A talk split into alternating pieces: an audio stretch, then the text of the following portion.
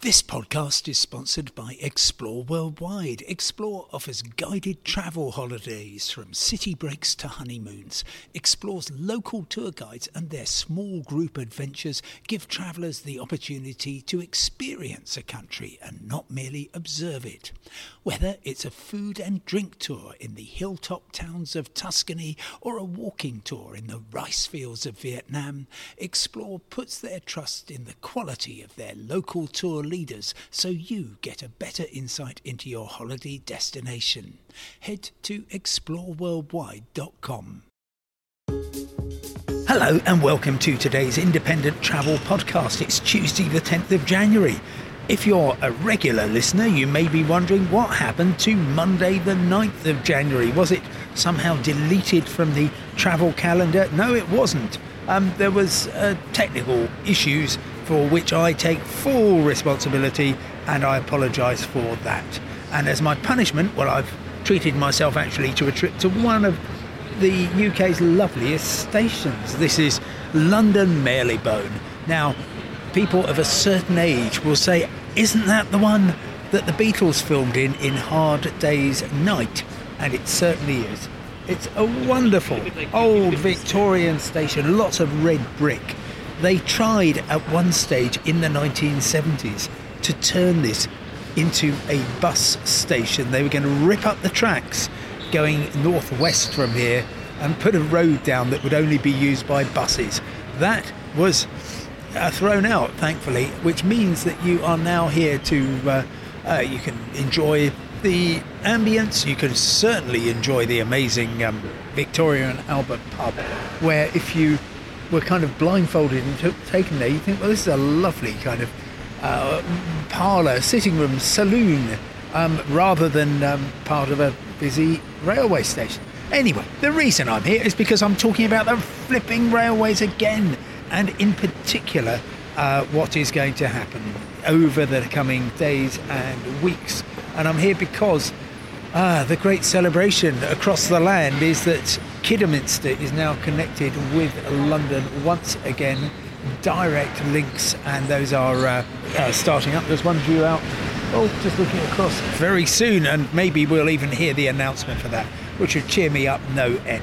So, where are we? We've had for members of the RMT who work for Network Rail 20 days of strike so far in the past 200 Plus, on top of that, you might recall the uh, strike that never was, three days of strike action that actually caused immense dislocation in October. Um, the strike was called off at the last minute because the union said that they understood a better pay deal was on the way. Well, that never materialised. Uh, we've also had the drivers, they've had a sixth day of strike, and that happened on Thursday. And now everything is sort of supposed to be working normally, except, of course, this being the railways, that's never quite the case. In particular, um, TransPennine Express have massive problems with short notice cancellations, which they are blaming on um, unexpectedly high sickness levels and a backlog of training due to COVID. That's affecting, well, last time I checked, lots of Manchester to uh, York trains, also Doncaster to Cleethorpes, and it seems to be a bit of a lottery on the day cancellations. But here we are. There's no strikes scheduled at all until Thursday, um, when the Elizabeth line will be shut down. That's members of the Transport Salaried Staffs Association and Prospect, uh, and a union which hasn't actually um, uh, put its um, oar into the current dispute so far, but uh, but there it is. And that, if you are planning on taking the 200 million, uh, sorry, 20 billion pound line that runs east-west through London, well, it's not going to be doing the through London bit. There will be limited services on either side. Um, no overtime bans currently in place that I am aware of, but these things are always very, very slippery. So, just as a reminder three basic disputes Network Rail, who own uh, the big stations and provide the track and the signalling. Um, they're up against the RMT union. Then there's a dozen, well, more than a dozen train operators who are contracted by the government to run services. They're up against the RMT union as well. And the train firms known as TOCs, of course, are represented in negotiations by the Rail Delivery Group, but any proposals have to be signed off by the ministers. And then you've got 15 uh, train operators who similarly provide services for the government and are represented by the Rail Delivery Group up against the Train Drivers Union ASLEF.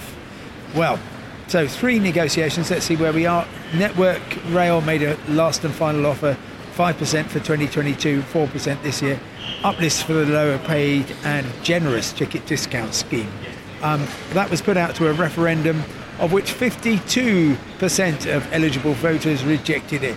Then, in the other two disputes, well, the train operators have offered 4% now and 4% for last year, contingent on radical changes to working practices. And the RMT union threw that out immediately and actually called separate strikes when that was uh, um, made plain. Then the RDG Rail Delivery Group made the pretty much identical offer to the drivers' union ASLEF. Um, and certainly, while I have not seen any formal response, um, bear in mind that Mick Whelan and some of his uh, top officials at ASLEF met the rail minister on Monday and perhaps didn't want to be too rude about it in advance. Well, my goodness, you just need to have a look on social media and you'll see a stream of expletive um, laden comments. Now, I think that the dispute at this stage is going to become fragmented. So I think Network Rail could settle. You've got people who have lost thousands of pounds at Network Rail who are being offered something, and furthermore, they will be able to get this um, really valuable ticket discount scheme, which I think could be worth thousands of pounds a year. So I think that will happen. Apart from anything else, there's only one uh, network rail.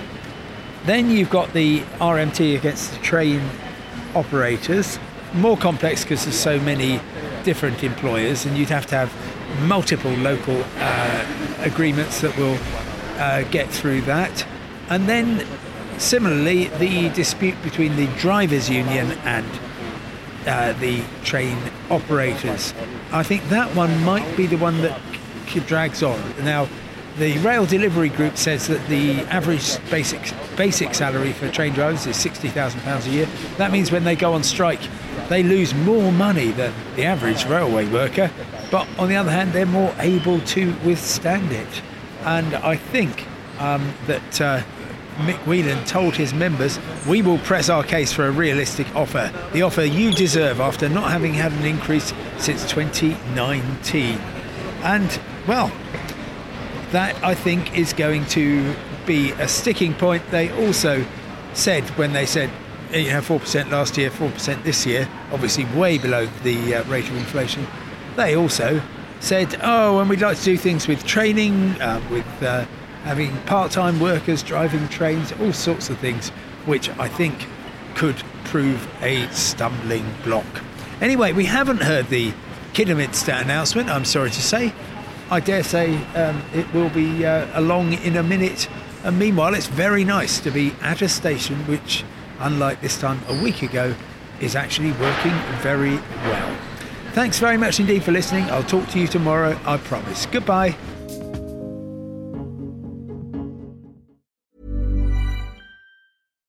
Deserves the best, and there's no better place to shop for Mother's Day than Whole Foods Market. They're your destination for unbeatable savings, from premium gifts to show-stopping flowers and irresistible desserts. Start by saving 33% with Prime on all body care and candles. Then get a 15-stem bunch of tulips for just $9.99 each with Prime. Round out Mom's menu with festive rosé, irresistible berry chantilly cake, and more special treats. Come celebrate Mother's Day at Whole Foods Market. Planning for your next trip? Elevate your travel style with Quince. Quince has all the jet setting essentials you'll want for your next getaway, like European linen, premium luggage options, buttery soft Italian leather bags, and so much more. And it's all priced at 50 to 80% less than similar brands. Plus, Quince only works with factories that use safe and ethical manufacturing practices. Pack your bags with high-quality essentials you'll be wearing for vacations to come with Quince. Go to quince.com slash trip for free shipping and 365-day returns.